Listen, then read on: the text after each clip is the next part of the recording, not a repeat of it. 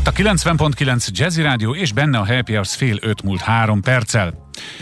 Az egy dolog, kedves hallgatók, hogy a héten három koncertet is ad a Budapesti Fesztivál Zenekar, de amikor megláttam, hogy a programban milyen darabok szerepelnek, és megakadt a szemem Rachmaninov második zongora versenyén, amelyet szerintem nem annyit emlegetünk, mint az ikonikus harmadikat a film miatt, a Shine miatt, akkor azt mondtam, hogy na ez valami, de persze nem erre hegyezzük ki a beszélgetést, de már is ellőttem egy dolgot ebből a bizonyos három koncertből, hogy mi, hogyan és miért lesz. A lényeg, a telefonvonalban Erdődi Orsolya, a Budapesti Fesztivál Zenekar menedzser, igazgatója, akivel mindezt megbeszéljük. Kezét csókolom.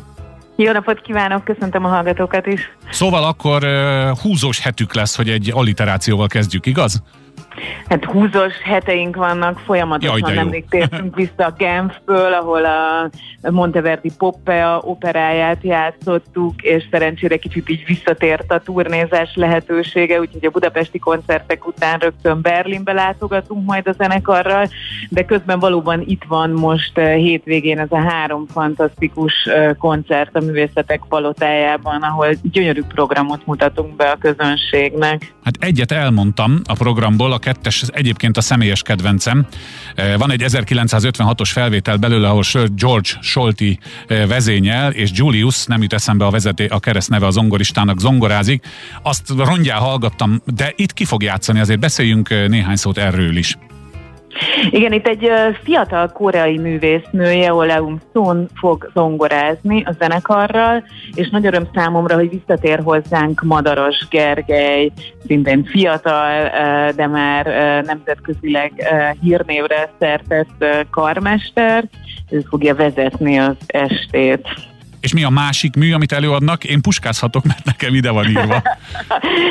A koncert második felében egy nagyon tartalmas szimfóniát fogunk játszani, Sibeliusnak szintén a második szimfóniáját, tehát a kettes szám lesz itt a fontos ezen a koncerten, második zongoraverseny és második szimfónia, és ami még talán érdekes, hogy milyen világban kalauzol minket no. el ez a két mű, mind a kettő nagyon romantikus hangvételű, és lehetőséget ad arra, hogyha egyszer beülünk a koncertre, akkor valóban kikapcsolódjunk és átengedjük magunkat a zenének és az érzelmeknek. Egyébként ezerkilencszáz egyben mutatták be Rachmaninov zongora versenyét, és ezerkilencszáz kettőben Sibelius szimfóniáját, tehát nagyon közel áll a keletkezés és a bemutatás éve mindkét esetben, és ez pont ugyanaz az időszak, mint akkor, amikor Thomas Mannnak megjelenik a Budenbrockház hmm. című regénye, vagy amikor bemutatják Gorky éjjel Menedékhely című drámáját, vagy Mahler negyedik szimfóniáját, tehát hogy így ezt a világot kell elképzelni magunknak, hogy itt járunk a századforduló legelején, ezerkilencszáz egyben és ezerkilencszáz kettőben, és hatalmas lélekmelengető műveket hallgatunk majd. Igen, monumentális mű mind a kettő. Mondhatnánk azt is talán, hogy korlenyomat, de hát időtlenek a klasszikus zenei darabok. Önmagában egy Rachmaninov zongoraverseny és egy Sibelius szimfónia is egy program lehetne, de ez a kettő együtt lesz, és ugye, ha jól értettem, akkor csütörtökön is, pénteken is, és szombaton is ezt a műsort adják elő, tehát gyakorlatilag aki akar és nagyon szeretne, az valamelyikre csak el tud majd jutni. Így van, és szombaton ez egy délutáni koncert, amire azt gondolom, hogy különösen alkalmas családok számára, hiszen ez egy olyan műsor, amit akár kisebb gyerekek is élvezni tudnak már, nem nagyon nehéz, nem, nem kell esetleg olyan komoly dallamokra koncentrálni, ami az ő befogadó képességüket még meghaladná. Szerintem ez minden generáció számára egy nagyon élvezetes programmá válhat. Abszolút egyetértek, de ha már beszélünk, egy picit térjünk vissza a diskurzus legelejére, ahol úgy nagyjából elsorolta, hogy hú, mennyi dolguk van, de akkor mondjuk el még egyszer, hogy a fesztivál zenekar jön s megy, tehát itt egyszeri, pontosabban háromszori alkalom van meghallgatni ezt a két művet, aztán szaladnak is tovább, ugye?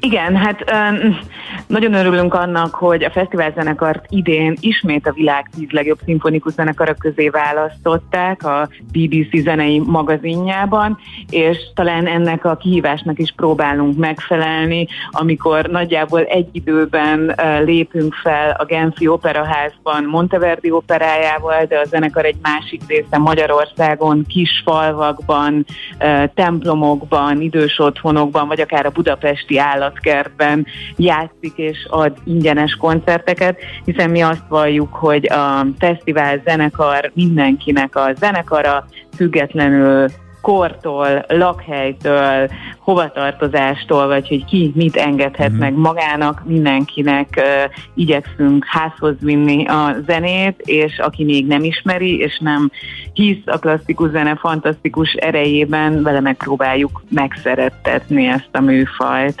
Nagyszerű hivatás és küldetés is ez. Egyébként még egyszer a kedves hallgatók kedvéért elmondom, a bé ef zé pont hú oldalon részletes információt is találnak, de a lényeg, hogy csütörtökön, pénteken és szombaton a műpa Bartók Béla Nemzeti Hangverseny termében háromszor is koncertezik a Budapesti Fesztivál Zenekar. Az eseményről Erdődi Orsolyával, a Fesztivál Zenekar menedzser igazgatójával beszélgettünk. Köszönöm szépen, kezicsókolom! Köszönöm szépen!